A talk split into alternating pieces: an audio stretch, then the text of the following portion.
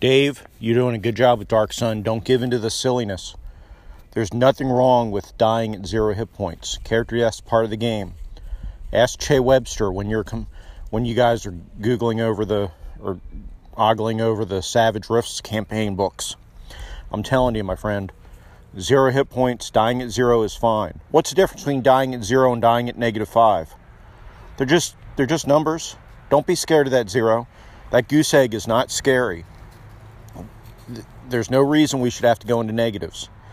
It's the same thing. What if characters went unconscious at three hit points instead of zero hit points? Then would we say dying at three hit points is silly? No. Don't don't let this campaign against dying at zero win. Hold the line, man. Hold the line.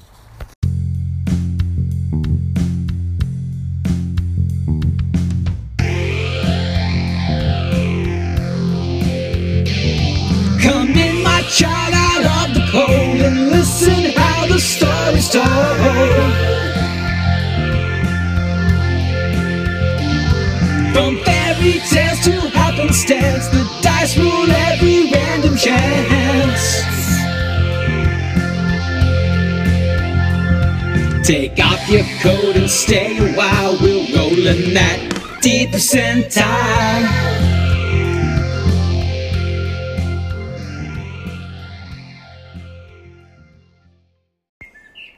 Don't you worry, Jason. I am holding the line. I got a great response to the couple of episodes I put out about the Dark Sun campaign. I've had two sessions now. I'm really enjoying it. So I'm going to play some of the call ins, intersperse them, probably with a few more reflections on what I'm trying to do with the Dark Sun campaign and how it's going. So let's get on with them. Hi Dave, happy Easter. Goblin Henchman here. Just a quick message about your Dark Sun episode. You said something about a flip chart adventure. I'm not familiar with Dark Sun, so I'm not sure what that means. But it did make me think of those children's books where you have like three panels which you can flip across to generate different kind of, often different kind of uh, pictures. So you know you've got like a, um, you might get an astronaut head with a ballerina body with a scuba diver's legs. Um, and if you flip the different combinations, you can get all sorts of different Im- different images. Um, obviously, you can generate the whole, or you know, a whole picture of Elvis if you want. But it did make me wonder if anyone's ever done a dungeon like that or an encounter table, where you flip sort of different panels to end up with different combinations of uh, events or encounters, and also maybe a faction progression chart. You've got three factions, and depending on what's happening, one of the factions is moving ahead of the others. Um, you know, to just to police your kind of world. Anyway, cheers, bye.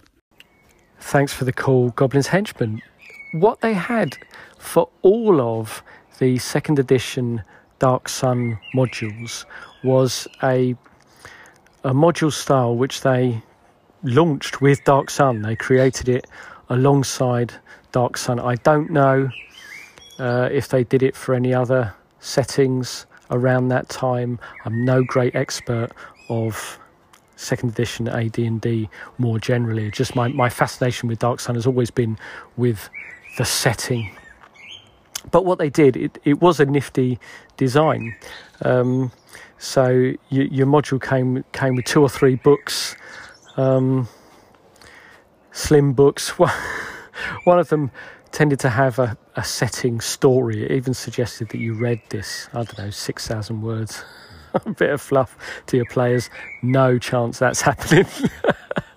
but um, but then the uh, the adventure information itself was pretty cool. Each encounter or location was presented on one page. Everything you needed was on one page, with the exception of some monster stats. But all of your reactions and development was was was really nicely stripped down. Um, actually, pretty you know sparse in the way that I like. A lot was you know you really only had the key info, and a lot was left to the referee to fill in the gaps. And then each one ended with, well, the players might go this way or they might go that way, so it might point you on to different encounters or different loca- locations that they might go to next. But then accompanying that, one of the books was uh, a, a, a ring bound flip book of accompanying art. and the lo- the location or encounter descriptions would tell you. They'd say don't show them the picture yet. And say now you can show them the picture.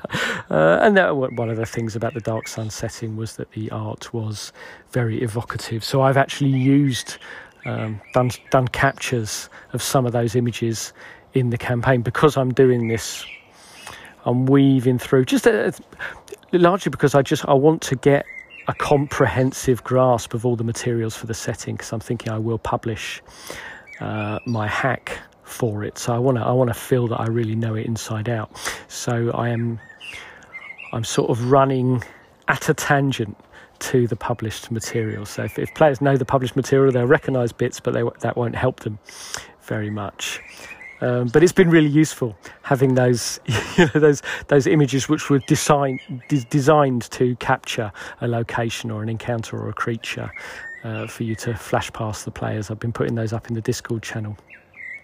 So I wasn't talking about what you're talking about. Subsequently, this idea of goblin henchmen's uh, has developed, so you can see what he means by his flip chart uh, table design on his blog, and I will put a link to the blog in the show notes. And thanks very much for the call in, Goblin's Henchman. I really enjoy these sort of tangential, creative things that, that, that come up. I hope people follow up the link uh, and enjoy what Goblin's Henchman has suggested there. I talked for a while about trap monsters and, in particular, about the encounter with the Bloody Tamaris, which is from the the very first published Dark Sun module that is included in the original box set, and uh, that that stimulated a lot of imagination. So I'm going to play all those callings together and say a few few more things about desert plants after that. Dave, uh, Conrad Kinch here of um, 7 3 and 4 pence. Um, firstly, happy Easter to you and yours. And secondly, I think the main thing with any sort of thing uh, in an RPG is what does it give you in terms of story? And I suppose the thing that can be said for the cacti and uh, the the monster that you described is that um, you know they do establish Dark Sun as planet of the bastards. Now, whether that is useful in the long run is another question, but it's it's not a bad narrative note to hit in an introductory adventure. Um, but I think you're you're right that this should be an opportunity for um, ranger or druid PCs to show off their chops and for them to sort of demonstrate their expertise, um, you know, sort of give give them their opportunity to shine. Um, the other thing is is that I suppose in that encounter, uh, and I think you've you've you've pitched it right in that there is a there's something to be gained and there's some that there is a danger uh, rather than just danger or at least just danger isn't interesting after the first encounter. But is this a plant that the PCs could use? Could they use it to defend something? Um, can they rely on these cacti as a source of water um, over time once they've learned how to, to make use of it I, I suppose yeah just just going back to it you've you've sort of hit the nail on the head but uh, the wildlife is sort of important to the, the theme of Dark Sun. Hi, Dave. I really enjoyed your episode on Dark Sun trap monsters. Fantastic stuff, lots of fun, and I look forward to uh, where that's all going to go. Um, the Bloody Tamaris, I had a thought about this. Um, uh, you, you talked about putting it by a real oasis, perhaps. It occurred to me this this might be what I would do. Um, instead of only having a bloody tamaris, I would also have, let's say, a golden tamaris. And the golden tamaris offers you something very tasty and very delicious. But the problem is, you only know whether you're dealing with a bloody tamaris or a golden tamaris until you cut it open. That's to say, until it's too late. Hey Dave, that plant, the blood sucking plant from Dark Sun that you described, re- has really caught my imagination. I like the idea of the sap being the reason why characters are getting involved with the plant. Obviously, you've got some interesting other ideas, but that sap the concentration of it could vary depending on when the creature last fed. And if it had been a while, maybe maybe the sap gets a really sort of strong uh, medicinal or curative powers, possibly even magical. And perhaps this is why the plant has developed these extreme defense measures because its its lifeblood is so valuable.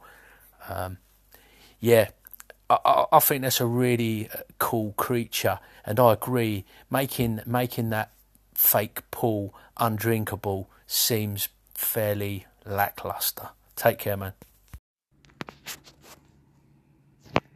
Hey, Dave. Happy Monday. It's Vance, runner of Hungry Halflings in certain desert worlds. And uh, yeah, I knew it. That was a psionic trap in that plant, but it still did not get, did give me a pause there when we set it on fire and uh, my character still heard noises coming out. Anyway, um, yeah, like the resource management, uh, you know the, um, you know the gallows humor of uh, you know character death and all that. So. Uh, hope to be able to pop back in um, and uh, continue to explore some more. Be well, man. Take care. Thanks. Bye. There we go. So, blood sucking plants. Good topic. I'm glad people enjoyed that. As you can hear from Vance, I think it I think it went off okay uh, when it came up in the session. So yeah, I mixed it up with uh, a psionic lure uh, to make things more complicated, and then I, you know, old school style, I did the saves versus psionics on the player's behalf.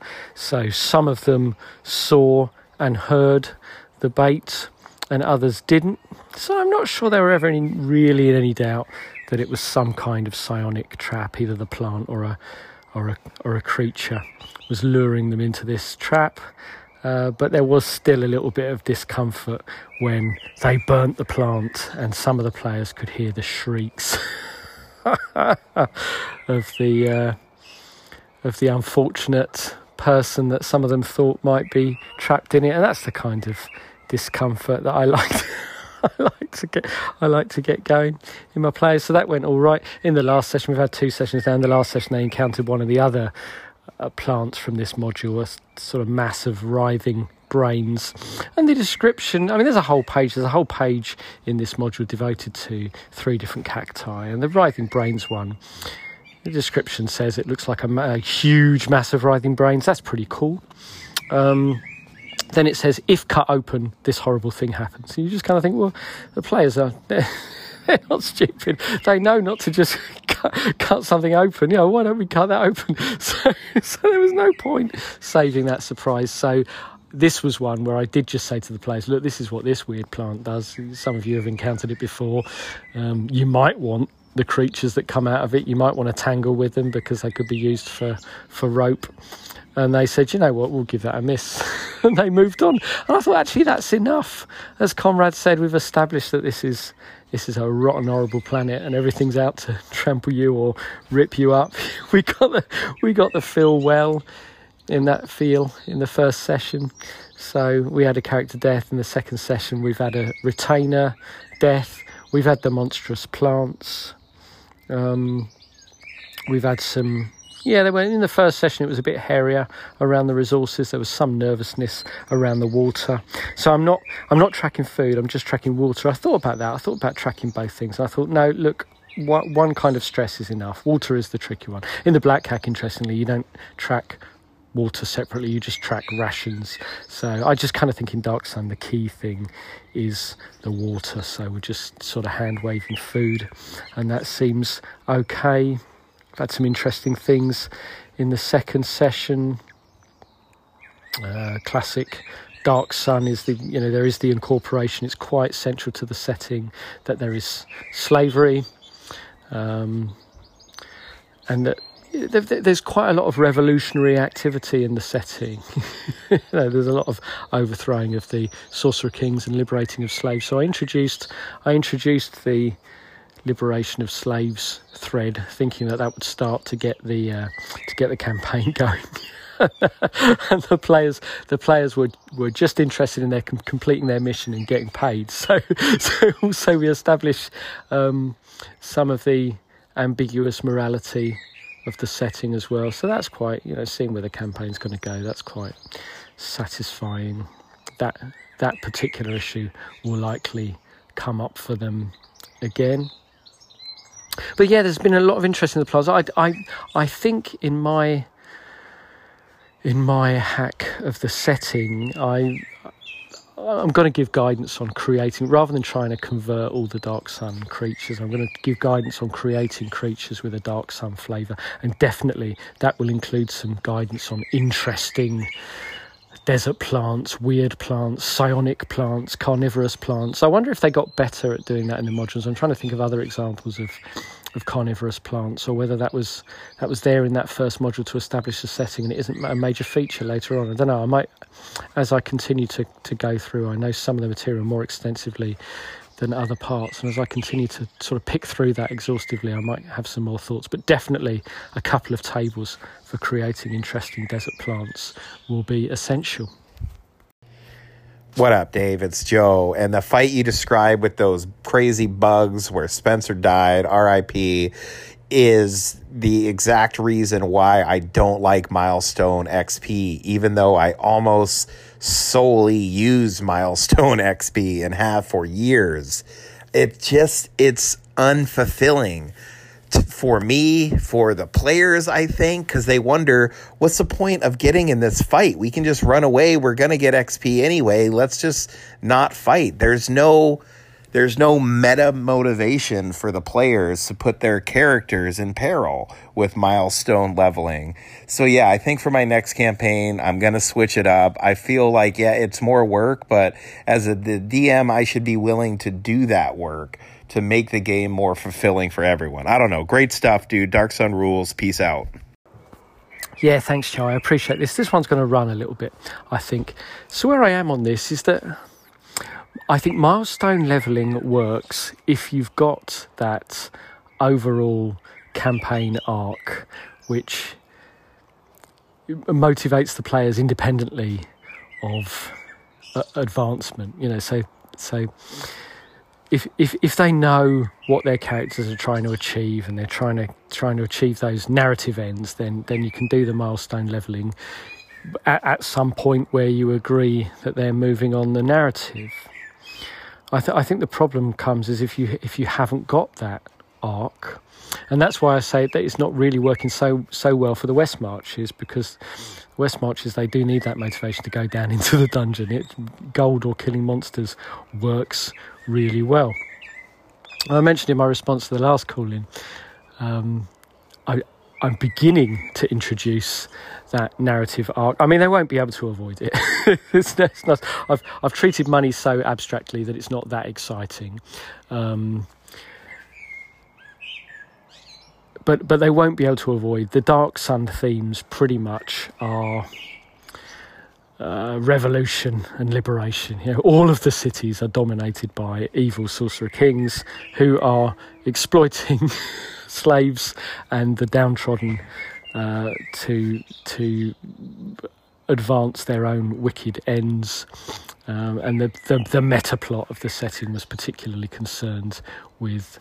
Um, the actions of a couple of these sorcerer kings and the ways they they were brought down. I'm obviously either going to ignore that meta plot or, or operate in a way that it sort of runs obliquely um, in relation to it. But but I'm keeping that that that it's going to be they're going to get tied up in in revolution and liberation one way or another. You know, and at, at that point, once that takes over, then the leveling will be fine. But yeah, the other thing is they they probably should probably should have tried to run away from these creatures. I think the reason they didn't is because they hadn't quite grasped how weak they were. They didn't know how monstrous the creatures were. They didn't know how weak they were. They did try to hide, and it didn't work out. Um, and and running away was an option. Um, you know, there there really isn't there isn't a motivation for for, for players when they're wandering the desert, characters to get stuck into combat if they can possibly avoid it. They're always much better avoiding it, and I think that's the lesson. In the second session, they were much uh, more averse to engaging with anything. that's the thing. It, in fact, that was how it went. I, I gave them some interesting. Um, you know, an interesting location that was clearly it was it was quite obviously the nest of these creatures. normally, oh look, there's a there's a dungeon. Let's go down, see what we can find. This time they're like, no, I don't think so. We're not having that. Let's move on. Hi Dave, Spencer here. Um, yeah, how to jazz up a hex crawl across a featureless wasteland. That's uh, that's a toughie, isn't it? I mean, I'm certainly not the guy to be giving advice uh, in that respect. But um, and you're right, we were kind of hoping we didn't really encounter anything every time you rolled those dice, and um, yeah, but the alternative is yes, more sand. I wonder if possibly you could pepper in a little more evidence of the people we are pursuing and what they've been up to. Perhaps. I don't know. Anyway, enjoyed the episode and look forward to uh, playing a new character. Hey Dave, it's Cody. I'm uh, just calling in on your Dark Sun recap. And yeah, man, it sounds like it was a really cool session. Um, and you know, the resource management facet of the game is probably one of the reasons I most play. Um, I don't know what it is, man. I just kind of it tickles my fancy, I guess uh, you could say. Um, anyway, I, I hope to to get in on one of these games uh, someday soon and uh, get out there and see the Dark Sun. So anyway, but keep it up. Great episode. Enjoying the campaign recaps. Later. Yeah, thanks, Spencer. Thanks, Cody. Just listen to Cody there. Get out there and see the dark sun. That is one thing in the first and second session I don't think I referred to once. Central to the setting, this gigantic red dying star. Never once described it or talked about it. Maybe that's a maybe that's a table I could throw in for flavour. You know, a D8 of what's going on with the sun today, except that I think it is always always just big and red and bulging. But maybe I could introduce some some attitudes that the sun might take on on different days. That might spice things up. Yeah, think about what Spencer said about spicing up the encounters. I mean, wandering through a samey desert is an experience in itself. I've been thinking about a few things actually. I've got encounter tables. The the creatures on the encounter tables are quite ra- radically different. So I was thinking about how to best do reaction rolls. Whether I might want to go the route of ICRPG and do a little mini reaction roll for each individual creature, or whether one of the things I've got encounter tables for each different terrain type. The different terrain types are quite distinctive of, of Dark Sun, and whether I want to have a reaction roll by terrain type. In some in some terrains, it would make more sense that they're, they're that creatures are hiding and waiting to pounce. You know, there's more cover. Uh, and then I wondered if maybe I should have just really simple reaction rolls, but have a different one for nighttime and daytime. Um, what I've been doing at the moment is a version of the AD&D thing where they say, well, if you travel at night, you're more likely to get attacked. Um, but maybe I should simplify that and make the make the encounter chance the same, but have the attitudes of the creatures that you encounter different depending on whether it's day or night. So if it's day, they're likely to be seeking shelter, or if they are out in the open, it might be because they've been made vulnerable in some way. Whereas if it's nighttime, they're much more likely to be active and hunting. Yeah, as I've said that out loud, I like that. I've um, I've now managed to do. Yeah, rather than having a different rule about how often you have the encounters down, I've, I've managed to do something simpler there. Um, and again, something which helps to add flavour to the setting. One of the things I'm doing It, I, I, wanted the I wanted the players to map the hexes, and I didn't want them to get into too many knots. So you want you, you, you always struggle with coming up with something interesting about getting lost. In some games, it's fun to have them mapping and to have them mess their map up if they get lost. Um, there's always that question of whether you tell players they're lost or not. What I'm doing with getting lost in Dark Sun is just saying, look, um, we roll to see if you get lost. If you get lost, you stay in that hex for that hour's travel. So lost just means you don't successfully move. And then I'm doing a similar thing with finding tracks. I mean, the the, the adventure will bomb if the if the characters can't find the tracks that they are following. So again, I was just going to say, right, you, you, you can roll to look for the tracks, and if you fail the roll, then you're stuck again for that hour. You're going to have to keep rolling till you find them. Now, both of those have the risk of sounding boring. You know, if you get lost, you're stuck for an hour. If you can't find the tracks, you're stuck for an hour. Until you then add in the resource pressures. And then, and then if they find themselves hanging around in a particular hex for too long, they begin to get worried um, that they're going to start running out of water. So that way, I think it does still keep things interesting.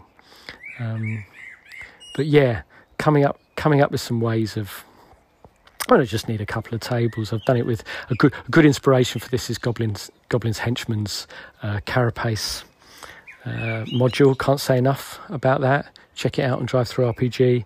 But one of the things he does there is he's got quite an extensive table of just different different aspects that rooms could have in the hive. You know, they could smell particular ways. They could be sticky, and you know, the desert is is not featureless and always the same.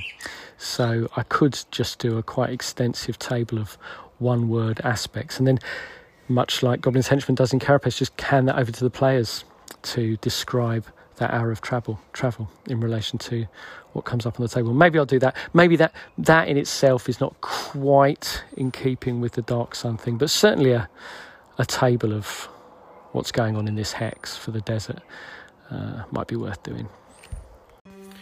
Well, that one got huge. Loads of call ins there. Thanks very much. Always happy to get them. Uh, I'm going to leave it as is because I've got even more Dark Sun to respond to. So, thanks again to Jason from Nerds RPG Variety Cast, Goblin's Henchman of the podcast of the same name, Conrad Kinch of Send 3 and Fourpence, Barney of Lopo Ludus, Colin of Spike Pit, Vance Joe of Hindsightless, Spencer of Keep Off the Borderlands, and Cody of No Save for You. Keep well, everyone. I'll catch you soon.